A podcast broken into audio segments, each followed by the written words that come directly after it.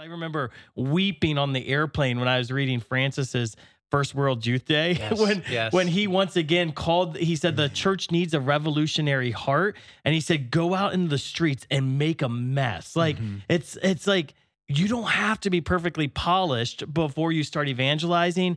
And we as a church are often so afraid that someone's going to mess up. And it's like no just go do it and we'll make a mess. And mm-hmm. but those are the people who actually make a change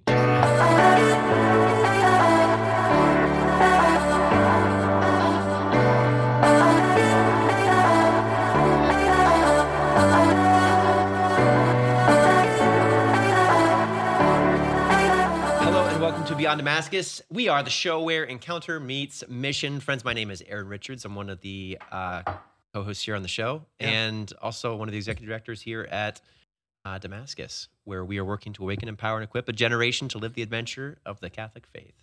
Uh, thanks for joining us for the Beyond Damascus show. We've got a fun one in store for you today. I'm joined here by my friends and brothers in Christ, Mr. Brad Pearson. Yeah, what's going on? Good to Oh, see yeah. you. Dan Here we DeMatte. go. hello Yes. hello Those high fives are getting crisp. Solid, solid high fives. And uh, aaron's been working out too because that one kind of hurt It hurt, stung a little. yeah I, my, It's also my- cold outside. My high you know. five re- workout routine is He's been doing hand strengthening exercises. push-ups putting in the reps. yeah Um, t- friends, today we're gonna be uh, we're gonna be reflecting on the life and the mission of uh, an a tremendous influence on the church, um, the late Pope Benedict XVI. all right Yeah. there you go Uh, as you know, um, in the Catholic world, we are uh, just a, a few days past the passing of of a legend, Pope Benedict XVI. And um, I thought maybe after we conclude prayer, we could jump into some stories about how his life has impacted us. And then my hope today is that we'd really uh, lock into maybe some of the ways that Pope Benedict has inspired mission in each of us. I know I know that uh, talking with a number of priests who I admire, it's always been really interesting to see men who have identified themselves with like the John Paul II generation to Mhm, see mhm. how he really inspired their call to the priesthood. And in a lot of ways, for us, um, John Paul II was on the way out when we were growing up in the faith. I know I was I was deeply inspired by much of his theology and writing, but it was really Pope Benedict who was carrying it out. who was who was carrying the charge during our initial call to, to ministry. yeah So in a lot of ways, uh, you know, the three of us are are really the the Pope Benedict, you know, generation in terms of having received our our call to mission during his leadership. Mhm. So uh, Dan, why don't you open us in prayer and we'll we'll go from there. In the name of the Father, and the Son, and the Holy Spirit. Amen. Amen. Good and gracious God, we love you. We worship you. We adore you. We praise you. Lord, we thank you for the gift of Cardinal Ratzinger, the gift of Pope Benedict. We thank you for the gift of your leadership over the church, Lord, and the way you have sent amazing leaders into the church. Lord, we pray that you would bless this episode, inflame our minds, inspire our hearts, that we would love you and serve you more. Lord, I pray that ev- everyone who listens to this show today would have a, the fire of the Holy Spirit just stirred in them for the sake of mission. We pray this in Jesus' name. Amen. Amen. In the name of the Father and the Son and the Holy Spirit. Woo, woo. Amen. Uh, it, you know, it's fun. The Beyond Damascus show. So, uh, like St. Paul, when he encountered Jesus, his life was transformed for mission. Um, you look to the life of Pope Benedict. I was doing some research in kind of advance of today's show. Pope Benedict was the 264th Pope. Uh, apostolic succession is a real deal. It's a big deal. Yeah. That's awesome. It's so amazing. Uh, you guys have seen the the posters of of like the the apostolic succession of the popes. mhm. It's it's hilarious. Going- So good. Well, um, what is it in Paul Outside the Walls? They literally have so many of the popes like surrounding yeah, the like upper portion of that beautiful basilica, and you just see the pictures of all of them. yeah. yeah. Benedict's in that. Um, I, I was reflecting uh, this morning in preparation for the show. So I was in college when I, I remember I was I was in my freshman uh, chemistry class when Pope Benedict's election was announced, and um, it was funny. There were there were many individuals who had various different reactions. Uh, I didn't know enough about Cardinal Ratzinger to to make a difference, but I remember um, a couple of the more progressively minded members of the staff at uh, the college, which shall remain nameless for the moment, where I attended. Uh, uh, Dan, you probably recall this. Oh, yeah. It was it was like it was as if chaos had erupted in the church. Um, but I, I remember I remember being uh, being very encouraged, having having seen the holiness of this man as he stepped into into those first few moments. What what what are some of the some of the memories that you guys have of of Pope Benedict's Yeah. election or papacy? Oh, I mean, I was at the same university at that time, and there was well, I was in the student center as they were announcing Mhm. the next pontiff, and it was interesting because uh, everyone knew if the name Ratzinger came, which there was some suspicion amongst the theologians at the school that that may be one of the names. They knew that he was kind of the bulldog, right? The the tough, like Mhm. orthodox, like stronghold German bishop, and um, and when his name was announced, as usually like it was it was so interesting because you almost saw the dichotomy in the church where you had uh, one group that was like yeah, and then the other group that like it looked like the breath had been taken from their lungs, knowing that like women priesthood would have to not happen, Not happen, know?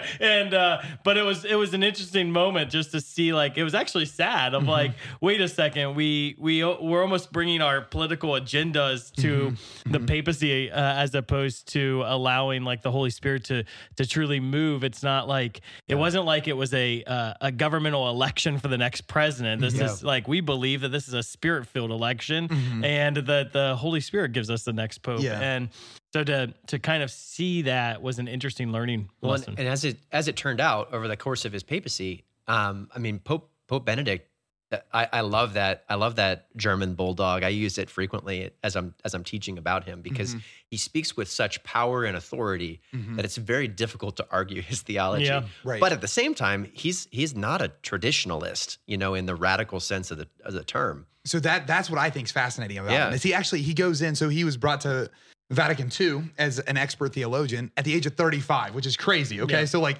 at a very young age, they realized that this guy is brilliant, and he actually went into Vatican II like as a liberal.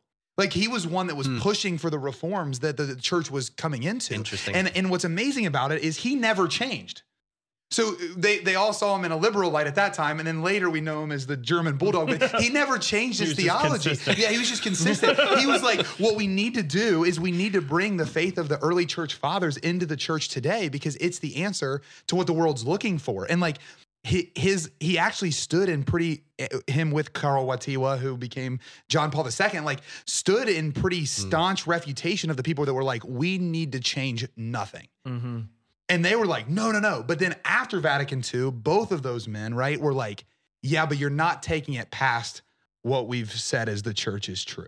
Yeah. Right. And that's what you see in, I think, Ratzinger and later Pope Benedict's life is that he's this anchor.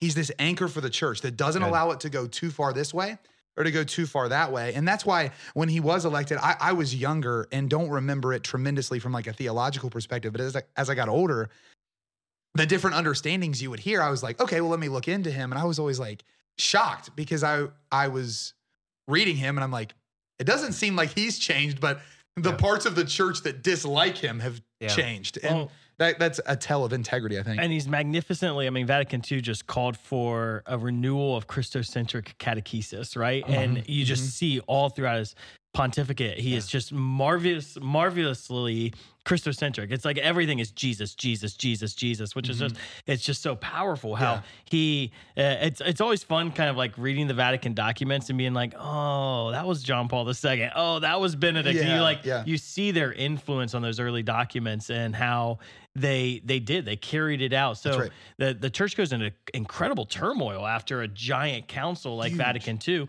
and the two of them were these steady anchors that helped us understand. Okay, what is the Holy Spirit doing in the Mhm. church today Mhm. in a very healthy, holy, holistic Yeah, way? it said that his last four words when he passed were Jesus, I love.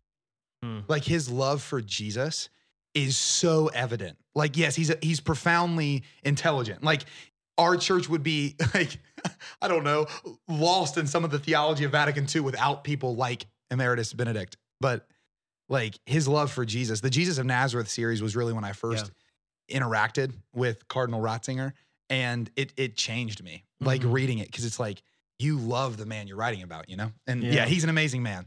Hmm. That's Amazing, man. awesome. Uh, he lived to the age of 95 too. yeah. I I- again in, in prepping for today's show, I I, I think I saw my first because they they didn't share a lot of photos of him in recent years, but I mean the guy lived a full life. Yeah. He lived a full Born life. in 1927. That's crazy. Like he saw World War II. He saw Yeah. like the almost the entire 20th Yeah. century. Yeah. That's unbelievable. Yeah. So was- uh, a couple of the highlights, uh, you know, we used to do um, in our youth minister program, Dead Theologians Society, where we'd go and we'd tell all the backstory. Yes. I felt like I was doing some uh, DTS DTS research. research, yeah, yeah, today. yeah. But so Pope Benedict was recruited by law to join the Hitler Youth Program Right. in in Nazi Germany, and he was I think 15 years old at the time. And within within the course of four or five or three or four years, he uh, he was able to escape from that Right. program so that he could go back to study in seminary. Mhm. So from an early age, like this guy was this guy was focused on on a mission of justice and charity. Uh, I, I just I can't imagine leaving conscripted service Yeah. to to to go and and re-engage in an Mhm. illegal underground seminary. Yeah. Well, it's also told that his father was staunchly anti-Nazi. So like his Mhm. his father was taking a stand because he's from Bavaria, right? And so it's a super Catholic area. Yeah. And um, yeah, but to your point, like from the very beginning, he was trying to anchor himself in something that actually remedied all the issues that obviously he was close to Well, in Germany. If you have a call, um, the call always risks you something, right? Like, and Hmm. I feel like so often in our modern context, we're like, oh, oh, man, I don't want to do that because it's too like risky. Like he's literally risking his life in the most deadly culture, mm, like in the of the 19th century, I mean the 20th century, Yeah. and it's just like he's going at it. And I think like when we evaluate the sacrifices of the call the Lord places on our life, are Mhm. we willing to take risks? Like, or are we just going to live in Yeah. a comfort kingdom and like do everything that's safe? And like he sh- he could have, Yeah. and uh, That's he really could have just word. kept going along with culture, and he could have just blamed it on like. Well, this is what I was supposed to do. It's duty. I was righteous. forced to do this. Yeah. Yeah. And and yet and then no one would know his name if that were the case, right? That's so Like- interesting. But he at at the moment of the call, he made the decision to do what was risky Yeah. and what God asked of him. Mhm. And because of that, we know his name. Well, And and that's the type of stuff that that establishes the character that then carries you on into mission. yeah, you know, uh, again, I, I didn't. I'm sure if if I had cared to research at a prior time, I could have known that. I could have known his backstory, but but you see those echoes evident through how he carried himself throughout the rest of his life. yeah, he was Mhm. fearless. And Yeah. when like people would trash him, it was like doesn't even phase him. He's like, okay, yeah, sure. Yeah, Like, what, what's amazing too is what's what's rumored about him is that he was actually like one of the best listeners you'll ever meet.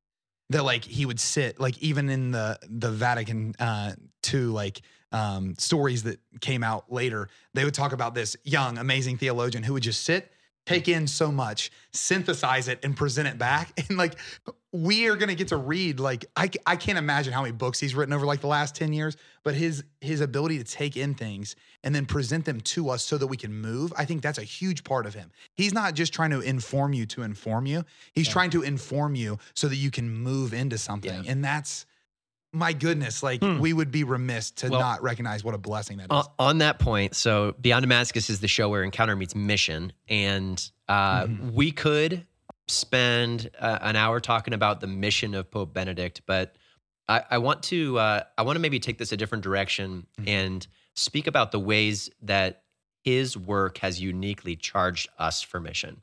Mhm. Um, friends, if if you're if you're spending some time researching the life of Pope Benedict, there's a there's a ton of material. There's uh, amazing um, resources that are available to reflect on his life, study his works. Um, if you know if you want some Cliff Notes versions of some of the teachings that he's done, some of the encyclicals, those are available. Uh, countless YouTube channels or podcasts. The direction that I'd like to take it today is not really reflecting on the what of his life, but but the impact of his teaching Mhm. on on the countless apostolates and, and ministries that have come since then. Yeah. Mhm. So uh, I asked each of you guys to to maybe pick two or three specific phrases that uh, of Pope Benedict, specific teachings of his that have really charged us and impacted us for mission. And um, we'll spend the rest of the show kind of reflecting on those. And I'm excited for the for the dialogue. yeah yeah, that's fun You know, uh, I you, you said Pope Benedict's not a not a man who's afraid to to go under fire Mhm. and I, I think in the in the areas of theology that I have been tasked with kind of defending the faith, those have been the areas where I lean most strongly on his positions. Right. So, uh, you know, I- I'll, I'll throw out some obscure ones. Uh, the one, the one that I'll lead with is whenever I'm asked to uh, to lead a group in praying for baptism of the Holy Spirit, hmm the the single boldest phrase, modern phrase, I suppose, uh, praying for baptism of the Holy Spirit. I like to I like to quote from from Pope Benedict. because everyone assumes like he's he's super This- traditional and orthodox. So We always just he's categorize against people. baptism of the Yes, Holy Spirit. yes. Surely he doesn't like the Holy Spirit. So uh, I'll, I'll quote I'll quote the the, the great German bulldog. May tongues of fire, combining burning love of God and neighbor with zeal for the spread of Christ's kingdom, descend on all present. That's yeah. this was this was his call. So so one of the you know we, we'd like to talk about the new evangelization and Pope Benedict in reflecting on the new evangelization. John Paul II did the same, Mhm. but identifies that the new evangelization cannot be separated in any way from from the new Pentecost. Mhm. That that evangelization in the first place was only made possible because of the because of the experience of Pentecost, the miraculous Mm-hmm. experience of the Holy Spirit coming and empowering Mhm. uh, the this generation, right? Yeah. And as John Paul II famously called the church to a, a, a, a new evangelization, Mhm. Pope Benedict identifies that cannot happen aside from a fresh outpouring of the Spirit. Mhm. And uh, yeah, I love that. You know, um, so many times we, uh, so many times we kind of skirt around the issue, uh, and we're, we're, afraid to be bold enough to to pray in similar words. You know, may tongues of fire Mhm. descend on all present, Mhm. um, combining burning love of God and neighbor with the zeal for Christ's kingdom. Yeah. Well, I think you're exactly right. Like, how can you read that outside of recognizing what he's saying is in order for the new evangelization to take root, we need a new Pentecost because a new Pentecost allows us to live a new evangelization, which brings in a new springtime, which Yeah. he prophesied and John Paul II prophesied that like he he was just going back to what what does scripture say? What were the early church fathers experiencing? Indwelling of the Holy Spirit Yeah. that led to radical mission. Yeah. You know, and he saw a need for that in the world and called it out so clearly. And I do I just don't know how we uh uh how we can overlook how amazingly impactful he is because he brings two bodies in the church that I think need yoking a lot Yeah. and yokes them, you know? Because so often we can operate independent of our brothers or sisters that think in maybe a different way than us. And he just goes, Nope, it's both. I want you to know Jesus and know the truths of the faith. And I want you Yeah. to know the Holy Spirit and the fire that he brings in your life. That's awesome. It's so I, awesome. want to throw out another one. I'll take I'll take the first two, just just in case you may have heard that phrase and thought, well, maybe you know maybe he's speaking uh, Yeah. speaking theoretically. or right? we brought it out of context, right? Here's- Uh, here's he didn't line. actually mean it. So uh, he he would he would go on to say this is um this is at, on the solemnity of the baptism of the Lord. Praise the God. We're we're, Yeah. we're recording on the solemnity of the baptism of the Lord are. today. Mhm. Uh, this was in 2008. When somebody leads with these words, it's kind of a big deal. Christ's entire mission, he said, is summed up in this. Okay, so It- it's just- this hope- is a pay attention I hope. I hope your ears have perked up. amen, amen. I say to you, dot, dot, dot. Christ's entire mission is summed up in this uh, to baptize us in the Holy Spirit, to free us from the slavery of death, and to open heaven to us. Uh, oftentimes, when I when I quote those words, I like to first say that it is Bill Johnson, yeah. Yeah. and uh, and then and then to reveal the the reality, to baptize us in the Holy Spirit, to free Mhm. us from the slavery of death, and to open heaven to us. Um, You almost need a blind reveal. Like put the quote and then put a, like a, a silhouette Who- beside who- it. who says says this? Boom! It's the it's the German bulldog himself, the German Yeah. Shepherd, Benedict. Yeah. yeah, that's I- awesome. Brad, when you were when you were speaking about the fact that uh, Pope Benedict beautifully sort of reconciles us um, two camps within Catholicism that may uh, seem oppositional to one Mhm. another, it's it's through phrases like this I feel where, um, you know, he reaches into the heart of Scripture and he he effectively says, "Hey." Um, let there be no cause for concern, Mhm. right? Let there be no cause for opposition among and uh, I don't know. I I I, I find so much so much consolation. Um, I like to I like to share with our missionaries. Oftentimes, we we look to the support of the church sort of for permission to believe the words of Jesus, Mm-hmm. and uh, that that can sometimes be a dangerous thing, where uh, where we are tempted to elevate, uh, you know, tradition Mm-hmm. to a point where if tradition doesn't say it, then I'm not going to believe what Scripture actually speaks. Mm-hmm. And the the words of Jesus, the words of of Paul, right, couldn't be clearer Mm-hmm. about about Christ's mission of bringing us to to empowerment with the Holy Spirit. But um, but to to hear that reinforced, you know, time and time again, and to hear that reinforced with such authority, uh, it it just it brings it brings peace and consolation. Um, the matter is finished, right?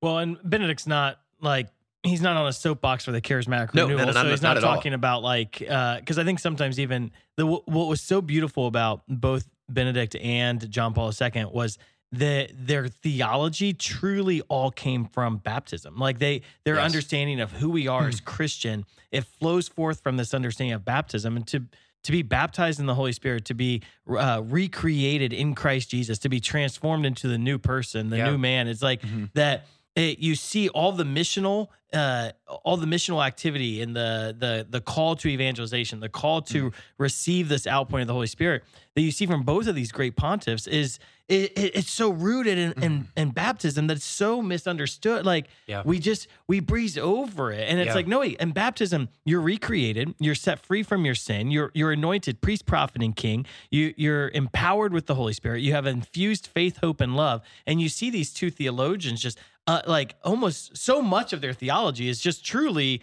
it's just an unpacking of baptism and who we are as as his sons and daughters. And there's something that uh, it's almost like the church lost lost the the value and the impact of our baptismal call. And Vatican II opened the door to that with the universal call to holiness, the universal call to mission. And Yeah. it's like, let's just teach people again who you are called to be. So that's actually Amen. where Ratzinger is really unique too. So like even at Vatican II, right? A lot of the people coming to Vatican II were out of the like neo-scholastic class. So a lot of them were studying Aquinas and they had a lot of the like rationale Yep. for our faith down.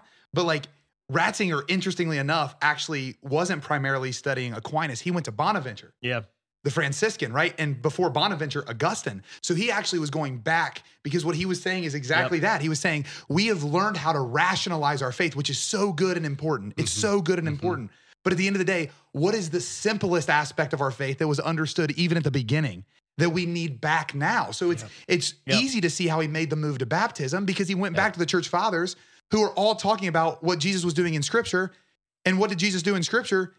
He was baptized by John the Baptist, and then the Father's blessing came over him. Yeah. And of course, he makes that move. Like, and I think that that's the brilliance there is now we live in this age where we can take in the rationality of Aquinas and the impactful understanding of Augustine and then back into the church fathers that Ratzinger brought back alive. So this is a really interesting point. Well, first of all, that's mind blowing that uh, the greatest German theologian of the modern world was more Bonaventure and Augustine than the- it's just that's shocking, right? Because German theology is so uh, uh, Mm-hmm. Yeah. Thomistic. Yeah. But at the same, it, so seminaries, uh, Mm-hmm. it, it it's interesting because the full impact of Benedict's uh, and you know Ratzinger's theology has not been realized yet in the church because seminaries are so Thomistic they don't mm-hmm. know how to incorporate mm-hmm. often mhm. his theology, and so you don't see his theology in in seminary life very much. And because of that, his theology isn't being it's not it's not being studied, it's not being evaluated, it's not being implemented as much. And mm-hmm. I I think he's going to become known as the new Thomas Aquinas. I think his theology is actually going to have a great as great of an impact on the future of the church as Thomas Aquinas' theology had uh, the last 500 years. I think the next 500 years we're going to see this unpacking, which is going to reveal, if you will, this Franciscan thought, this uh, Augustine That's thought back into that has been yeah. yeah, that has been dormant in our church. Mm-hmm. And uh, I honestly think the uh, like Augustine thought, the Bonaventure Franciscan thought is actually way more conducive to evangelization In the modern world. in the modern world than Thomistic thought. Not to say I don't like Thomistic thought. I think it's it's wonderful, but Thomistic thought is it, it's rationalization, which is really hard in this this world that doesn't care about rationalization anymore. Mhm. They they want experience, they want understanding, and so I think Pope Benedict saw that. So Yeah. that that's what I'm saying is that quote that you're mentioning, Aaron. Can you say it again? Because I think what Yeah. like the reason he's going to these quotes is precisely that. He's saying, yes, we can rationalize all day, but if you're starting from dif- disparate paths, Yeah. it- it's actually experience that's Yeah. going to bring these together. I think. Christ's entire mission is summed up in this to baptize us in the Holy Spirit, to free us from slavery of death, and to open heaven to us. Exactly. Yeah, and, and August that's so clearly Augustinian. Like like like le- legitimately Benedict, he said that like if he was ever on an island, he would take the holy scriptures and the confessions. Like that's what he would take and like he, this this it comes out of this heart of well, I mean, look at Augustine, radical Yeah. conversion. Yeah. It comes Mhm. out of a heart of radical conversion and radical conversion that happened through an experience of God. that Yep. leads to a radical response. And Augustine was beautifully rational. That dude was brilliant, Mm. and it was an experience that brought him to God. And I think Yeah. Benedict related to that of like, I mean, Benedict's like his intelligence is through the roof. Yeah. But he saw that like in order for this intelligence to be grasped, Yep. there's something that Holy Spirit's doing to Yeah. make it tangible. Mm. So, so I, I, I uh, led in saying that we're going to speak about how these things have inspired us for mission. And I know for me personally, it was, it was uh, statements like this Mhm. that in, that inspired me in a time when I even myself was questioning whether this is safe, right? And uh, as you probably have picked up if you've watched the show a time or two, yeah, Mhm. that uh, our work of mission is impossible without relationship with the Holy Spirit, right? Mhm. Good luck trying. Yeah. Um, but I, I know for for many of us, myself included, you know, there will come times still where I will, for whatever reason, feel hesitant or um, feel, you know, like, all right, uh, you know, God, you've you've told me to do this. This is gonna be it's gonna be better. It's gonna be more authentic. It's gonna be easier if I if I just buckle down and Mhm. and do it on my own strength, right? And it is I think it's it's words like this, it's phrases like this that say no. You've got to you've got to place your trust in in mystery in order to be empowered Yeah. to see to see the transformation that I've promised for you. Mhm. So, you know, I, I can I can trace back, and I think we've had a couple shows where I've given some testimony about the various points where truly uh, an experience of baptism of the Holy Spirit has has transformed my mission. Uh, I, you know, there's there's no greater thing that's had impact on my mission Mhm. than than than prayer for for surrender and receiving baptism of the Spirit. And I, and I think to to have to have Dad put his hand on your shoulder and say, "This is right. good." Yeah, well, those points of transformation. So, Yeah. like when, when we look at our natural lives, like I graduated high school, I graduated college, something ended and something new started. Like Yeah. you, you think back and you remember, like I remember my last football game, like something ended and something else that I didn't know was starting. In the supernatural realm, right? Like in our spiritual lives, that's the case too. And like I, I hope those listening today, like that's what baptism of the Holy Spirit does. It's those points that we look back and we say, Mm. man, something ended in a way and something new started. Like I Yeah. don't, I, and, and I'm learning what that new is as I'm experiencing it, but something changed. Yeah. And uh, like, um, well, I guess we're gonna do the Augustine thing. Augustine once said that like he who receives the Eucharist in faith receives fire. Yep. Right. And that they were called to actually allow that fire to purge them and then to spread in the world. And Benedict, in a very similar way, makes that move of like when the Holy Spirit touches your life, he changes you and then you change the world. It, and that's straight out of Vatican II, the universal calls to holiness and mission, which we talk about all the Yep. time. Yep. But all of it's in those quotes, right? And so, I mean, it's inspired every apostolate in the Western world, you know? And I think credits just due there. Like, what an amazing man. Yeah. Like, I, I pray that he's a profound intercessor for all of us, Yeah. you know? Dan, what you got? Uh, what what are some words from Pope Benedict? It's funny because when we were bantering um, about what we were going to do on this show, I was like, "Mm, man, I just don't know how much Benedict's theology has impacted my ministry. And I forgot. I mean, I literally wrote my first book and like sold 100,000 copies of this book based off of just one simple phrase of this man that like shifted my entire life. So his, um, his first World Youth Day in Cologne, Germany, um, uh, in 2005. I wasn't I wasn't there present. I wasn't even really paying attention to World Youth Day. Um, and but I was a youth minister, and um, after World Youth Day had ended, I you know went on Vatican's website and just printed off all the different talks and uh, I mean all the different homilies uh, mm-hmm. that uh, from Benedict and. Uh, I'm in the Adoration Chapel. I'm just reading his his homilies, and he you know he just talks about this the the state of the world, and he, he he was just sharing how our world is in dire need of a spiritual revolution of holiness, and I don't I don't know why, but those words just really resonated me that this mm-hmm. this world was in in dire need of a spiritual revolution of holiness. I think it's interesting a man who grew up in the midst of uh, communism and the the Nazi Holocaust and all of that. Mm-hmm. This that he just sees the darkness of the world and he starts crying out for this spiritual revolution of holiness and um and it's you know having seen like a man having seen so much violence in his life like choosing to use a word like revolution, uh, a violent word, if you will, this yep. overthrow, um, but point, but using holiness as the the the kind of revolution the world needed that mm-hmm. um, that the church needed to to call to arms. It was this call yeah, to arms, yeah. right?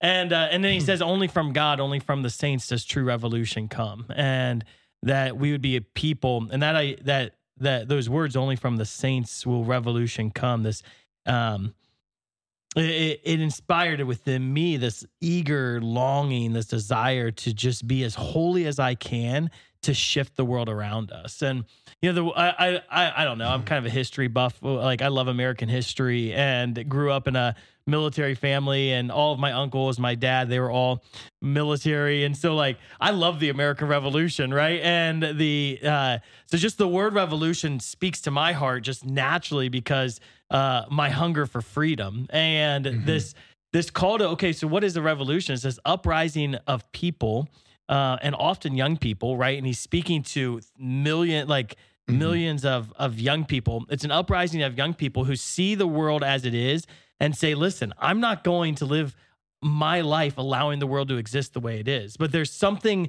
about a revolutionary who says I'm going to sacrifice everything I have to shift this world mm-hmm. because the world needs to look different. And yeah. that there's these authorities that lay hold to our uh, uh, of our world that I'm sick of. And I'm going to I'm going to fight against these authorities.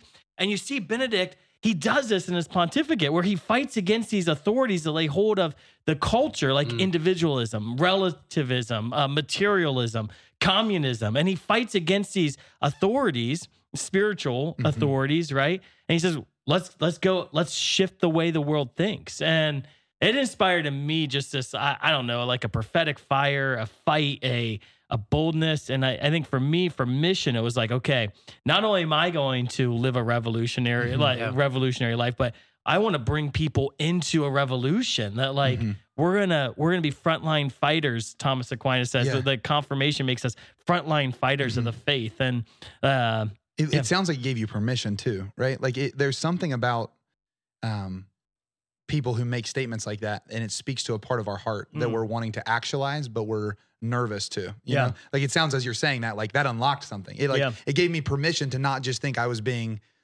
a bully or brash or just knocking yeah. things down, but it actually whoa, that fire could actually be used in the right yeah. way. Is that fair? No, that's say? so good. Yeah, because I was I was probably 19 or 20 at the time, right? Yeah, sure. And you you get told a lot when you're a zealous 20 year old. Especially you. Yeah, I got told a whole lot. Like you're too much. Calm down, calm down. And uh, and I've never does. been very zealous. Yeah, so no.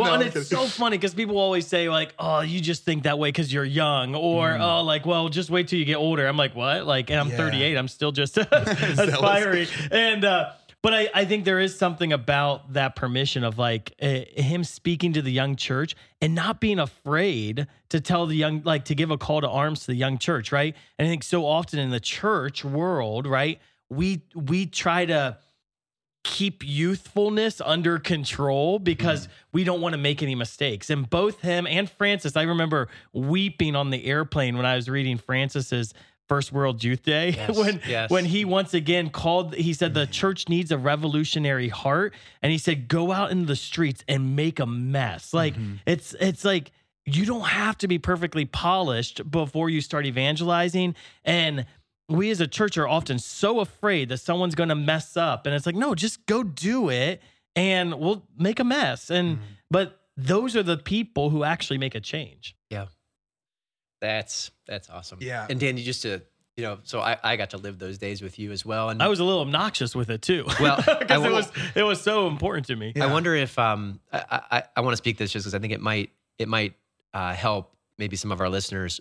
I, that wasn't the first time that message had been placed on your heart. yeah Mhm. Um, but up until that point, I think it was really kind of a whirlwind of concept. mm-hmm. And uh, those words of Pope Benedict, I think, began to really draw to focus and and redirect.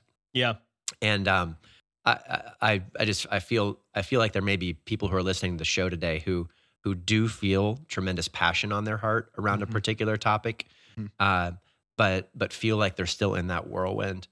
And my my word of of um, cons- of consolation to you would be that the church offers that focus. Mhm. That if you can if you can if you can seek the wisdom and the riches of of the church of her leadership, that oftentimes it's not meant to bridle you, but it's meant to focus you yeah so that so that your passion can have Yeah. impact. Well, I think sometimes too, like uh, you see in the, the prophets in the Old Testament, they're given a very specific word from the Lord, and the Lord asks them to deliver that wor- word into the world. And it was as if, like, through the Holy Spirit, the Lord had given me that word, even though it was Benedict's word, right? Yep.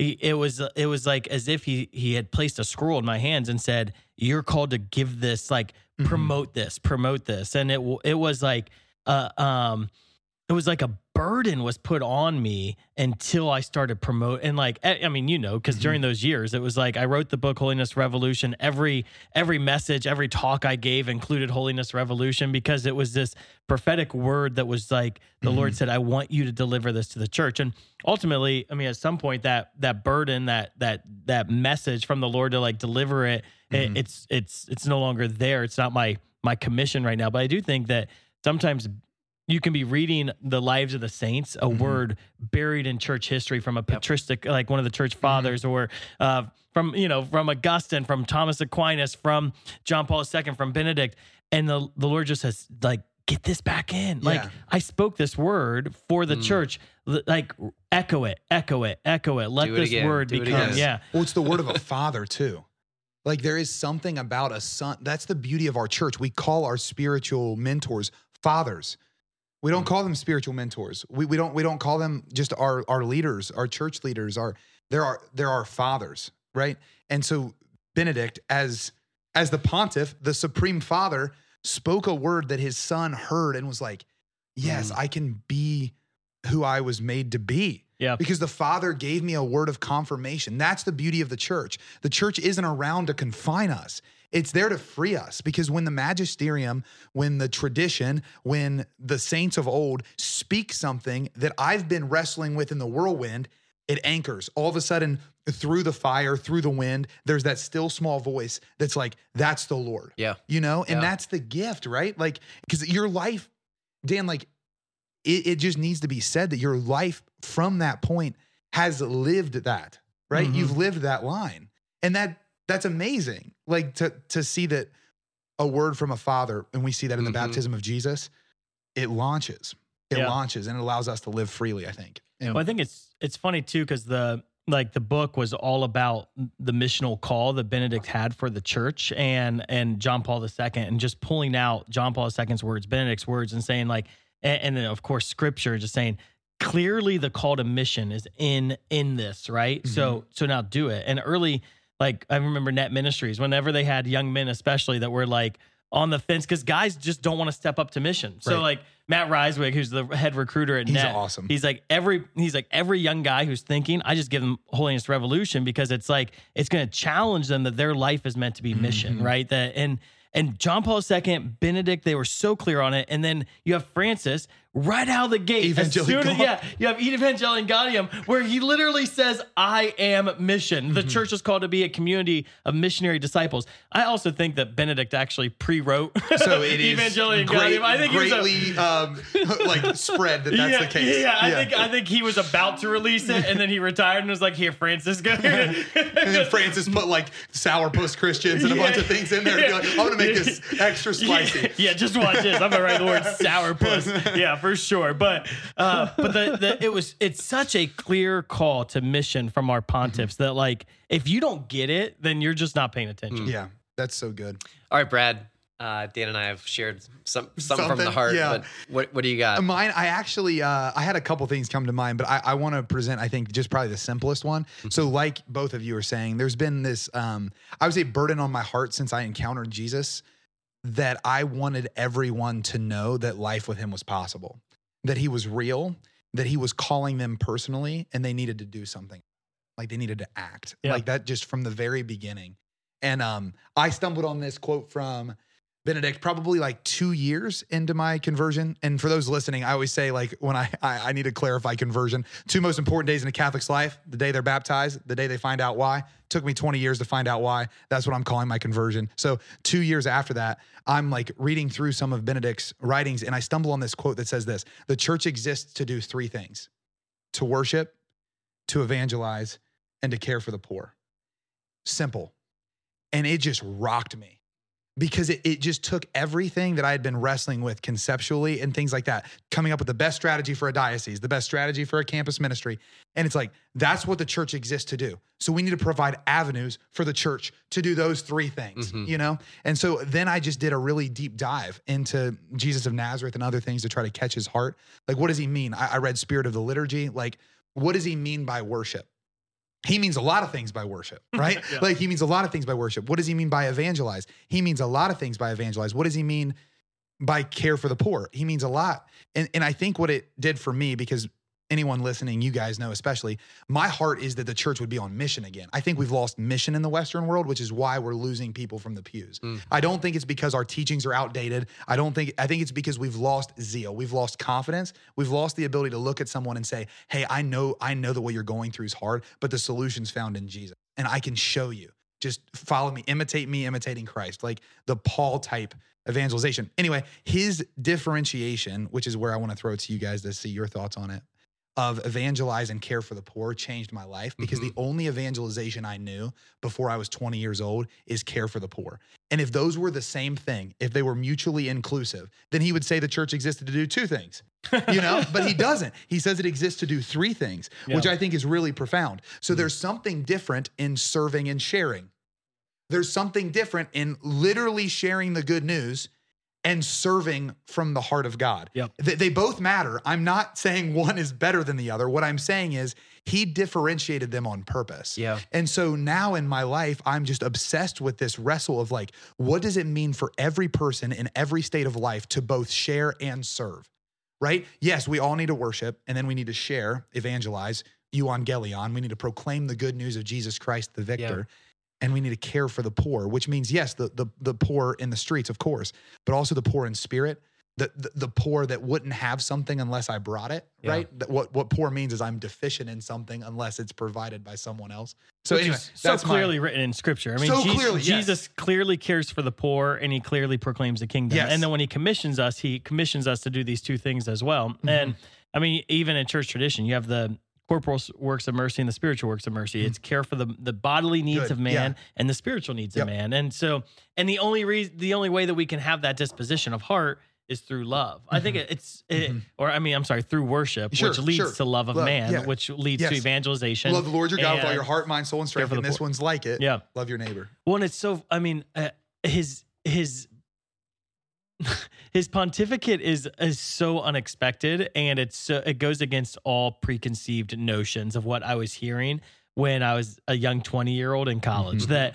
so I heard, and it, it even goes beyond. If you actually look at his, his pontificate, it's very different than what most people who have an agenda ascribe to him. Right. So you'll have you'll have people that are agenda driven who are ascribing this is what Benedict says, and it's very like um ultra traditionalist right uh all all latin mass type stuff and then Mhm. um and then like when he was elected like all the the progressive the theologians or the liberals of the church were like oh no like he's just going to be this insane like like like mean nasty Yeah. horrible person who doesn't love people and then like all of his encyclicals are just about love it's just Yeah. like his concern was i want you to evangelize i want you to care for the poor and i want you to worship the living god Mhm. because that's love and Yes. that's the perfection you d- you encounter love himself and then love himself becomes the perfection of charity love itself lived throughout you and Yeah. there's like his his pontificacy if if one word summarizes it, i really think it's it's love it's Yep. it's caritas Yep. it was his It's caritas. agenda yeah like Mhm. caritas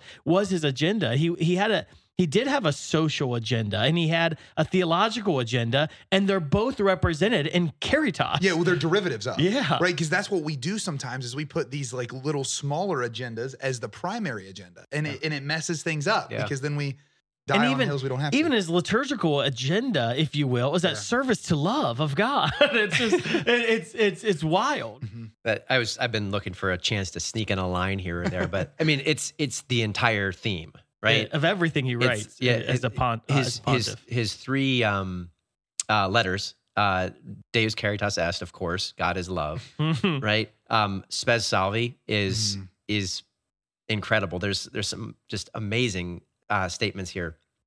I want to read I want to read one Mhm. which is beautiful. Brad, I know you'll love this because you're on a, a hope kick yeah, recently. Brad is on a hope kick. I like it. It's a good been, kick. yeah. The dark door of time of the future has been thrown open, he says. The one who has hope lives differently. The one who has hope has now been granted the gift of a new life. He says the Christian message is not only informative, but performative. That means the gospel is not merely a communication of things that can be known, but it's one that makes things happen and is life changing. And then, and then his in his his third uh, his third apostolic letter, Caritas Veritate, right? Um, like Dan, you said, this this could have been perceived as something, you know, it, it's it's about those those scary words, social justice, right? Yeah. but it Yeah. but it roots justice in love. Yeah. Um, just just a, profound Yeah. profound reflection. It makes things happen. I mean, like that's like yes, like love. When I when I embrace love, it makes things happen in me and makes things happen through me. Yeah. And this is the this is the false dichotomy that that I I I don't know in my own heart I just attack all of the time. It's like Yep. yes, God wants to do more in you than he wants to do through you. But that should prove to you fascinating because of how much he wants to do through you. Like, Yeah. don't lose sight of that. Like, I think sometimes because of our temperaments Mm. and things like that, we want to excuse part of the whole. Like, we're called to worship, to evangelize, and to care for the poor. Like, I'm extroverted. I'm an external processor. I get a lot of life from people. Yeah. That doesn't give me an excuse not to sit down with Jesus every day, right? Like, I need to sit down in the quiet and I need to get on my knees and be before the Lord that I love. And that's hard for me, you know? And then others are like, yeah, it's really hard for me to get my nose out of a book because I would just sit in the scriptures with the Lord all day. Great. Well, now we have different sides that are difficult, but it doesn't give either of us excuses not Yeah. to pursue the other. And I think that when you hear a word like what Benedict says there, it makes things happen. Like allow that to happen in you and then through you. I think that I think what you're saying, Brad, is if if you if you want to evaluate whether or not your your prayer is useful or Yeah. efficacious or Mhm. authentic, right? Is what's what's the fruit of it? Like is is your time with the Lord this time of worship is it producing greater love in your life? And if it's if it's not, then like something probably has to change in your prayer life, right? Mhm. Or you need to go go into that Mhm. chamber more because Mhm. like evangelization and care for the poor seem to me to just be the natural overflow of Mhm. worship. So when I, I live a life of worship of God and I encounter love himself, like love himself propels me to evangelize. Love himself propels me to care for the poor. And and the the beauty of the variety of the gifts of the Holy Spirit, which I've been in my prayer to the Holy Spirit recently, I've just been naming the Holy Spirit love instead of like calling him like so like love, I love you or or Mhm. love and, and like having conversations with him and, and and ascribing love as his name. And I think what um it's like love he pours out his gifts and and and and those gifts are love himself right because Mhm. it's not just the gifts of the holy spirit is it is the the gift of the holy spirit and the gift of the holy spirit is the gift of love living in me and that gift of love living in me is manifested through me and it gets manifested through the way I care for the poor, the sick, the lonely, the dying, the suffering. It's it's manifested through the way I care for those who, uh, by instructing the ignorant and sharing the truth and and sharing the Good. good news of the gospel. And uh, as love fills my heart, love fills my lips, love fills my hands, love fills my feet, love fills my eyes, Mhm. and I'm able to be an extension of Christ in the world. And it's it- his his encyclicals lay this out so beautifully, right? Mhm. That it all goes back. What is love? Well, how do we understand what love is? And God is love, and God is God's love is lived in so many ways throughout our life. And Let me add one thing to that, and then Aaron, I wonder what you think about it. I I think I agree. So like if you if you're um, looking at your prayer time and to what what um, degree is is the prayer time efficacious, things like that, you judge a tree by its fruit. We read Yeah. that in scripture, but I think we need to judge fruit in two ways, right? So so there's a quality of fruit that are coming from my branches, and then that fruit when it falls bears seed and grows trees around me. And see what happens sometimes is I think we we think about um, the fruit that it's bearing in my own life. Like, am I more virtuous? Am I more character bound? Am I more disciplined? Right? Those things matter a lot, and we should judge fruit in that way. We should also judge fruit off when my fruit falls and the seeds spread. Are those trees healthy too? And to what degree have I made an orchard? No matter how big that is, but Yeah. like the fruit is not just an internal manifestation of quality, but also an external manifestation of quantity. Like my prayer should change me and should also change at least the people immediately Yeah. proximal to me. That's right? beautiful. I The think? Christian the Christian community is both a cause and a reaction, Yes. right? That that we we cannot we cannot sustain ourselves on our own. We don't live in a bubble. Mhm. And also the evidence of a life fully lived will be others, right? Right. um, gosh, I was just sharing on this the other day. I wish I had that quote at the tip of my tongue, but um, you know, if if we are not bearing fruit, Mhm. then we're failing in our in our primordial call, right? That that first Mhm. call that God gave to man was was be fruitful and multiply, like Yeah. fill the earth and subdue it. That uh, if our if our mission is not um, multiplying, Mhm. right, then it's then it's dying. Right. very interesting that we don't actually go back to that call more often in the missionary mandate too. You know, I think the we've limited it simply to um, procreation Yeah. and not the Great Commission. Well, I was thinking Yeah. about that even in that tree And now. Be fruitful and multiply that quantity, that external. Um, subdue it, subdue the earth, like discipline. Like that there it's oh it's always been Yeah. out and in. Yeah. It's always been out and in. Like it's up, out, and in, right? Like up the worship, out evangelization, in the prayer, the holy like it's always it's always been up, out, and in. Hmm. But That's beautiful. Yeah. Well, Thanks- praise thanks, praise the Benedict. Lord. Praise the Lord for an incredible man um, who's who's impacted each of us uniquely, Mhm. and uh, I know who's impacted um, millions millions of Catholics in the church today. Uh, if you don't know that you've been impacted by Pope Benedict, well, you have. you have, yeah. uh, And look into him, honestly. It'll It- change your life. I'll, I'll throw out one more that's just funny. Uh, the not so much funny as much as I, I love to I love to toss this again. One of the one of the criticisms that that has been levied against us once or twice has been as the Holy Spirit's manifested Himself here at Damascus, particularly through uh, miracles of healing. Mhm. Um, it, it tends to make people uneasy a little bit. So I like to, I like to just quote the great Pope Benedict XVI. Mhm. Healing is an essential dimension of the apostolic mission and of Christianity.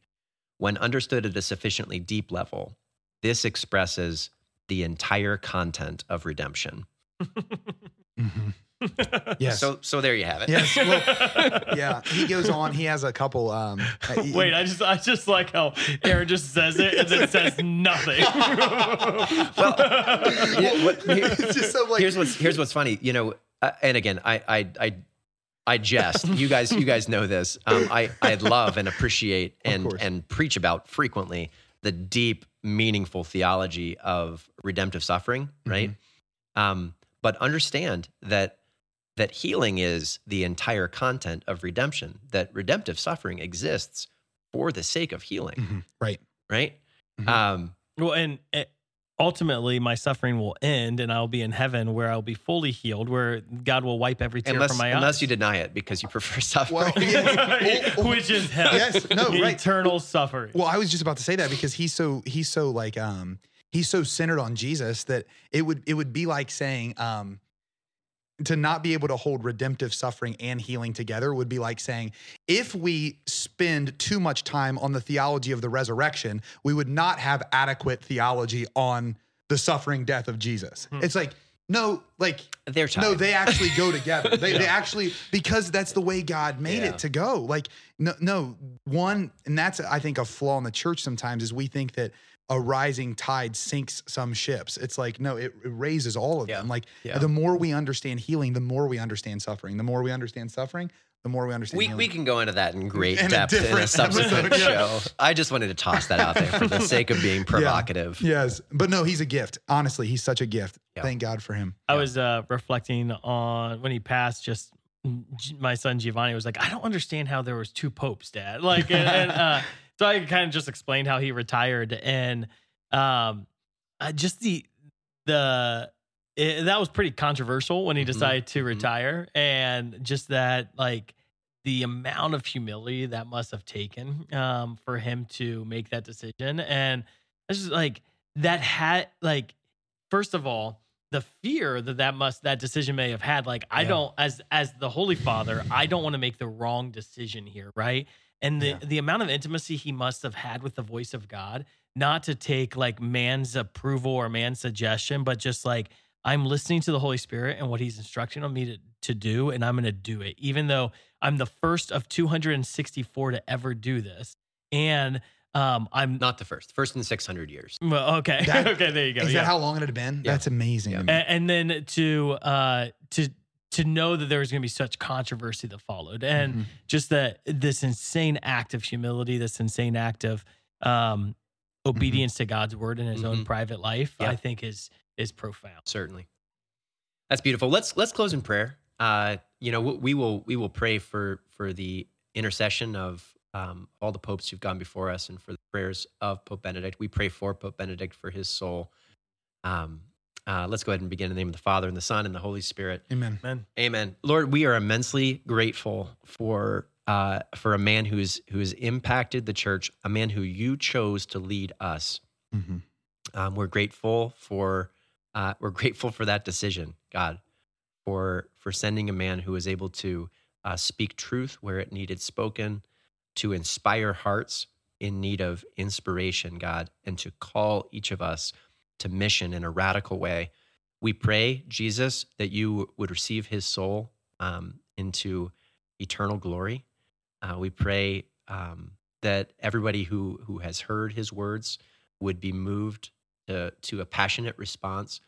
And we pray also for for maybe those who uh, who were um, for those where division uh, was a response, Jesus, that that you would bring healing and restoration. In Jesus' name. Amen. Amen. amen In the name of the Father and the Son and the Holy Spirit. Amen. Amen. I hope that you were inspired by today's show. Uh, you know, we we only scratched the surface. If you want to do a little research for yourself, all of all of uh, Pope Benedict's apostolic exhortations would be would be worth a read. And Mhm. again, if you have trouble with the full text, feel free to check out some of the summary notes. Oftentimes, those reflections are uh, maybe even more impactful and at least easier to digest. Mhm. Thanks for joining us for Beyond Damascus. This is the show where encounter meets mission. Special thanks also to our friends at St. Gabriel Radio and all those who have made it possible for us to uh, accomplish this show. And uh, we're grateful for you for joining us today. This show wouldn't be possible, or at least we'd look pretty silly if you weren't a part of our uh, every weekly routine. So um, please like, share, uh, comment, and subscribe to get the show in the hands of as many people as possible. Uh, we just want to see the impact that the Lord's doing through this show uh, continue to spread. God bless you. Have a great week. We'll see you again next time.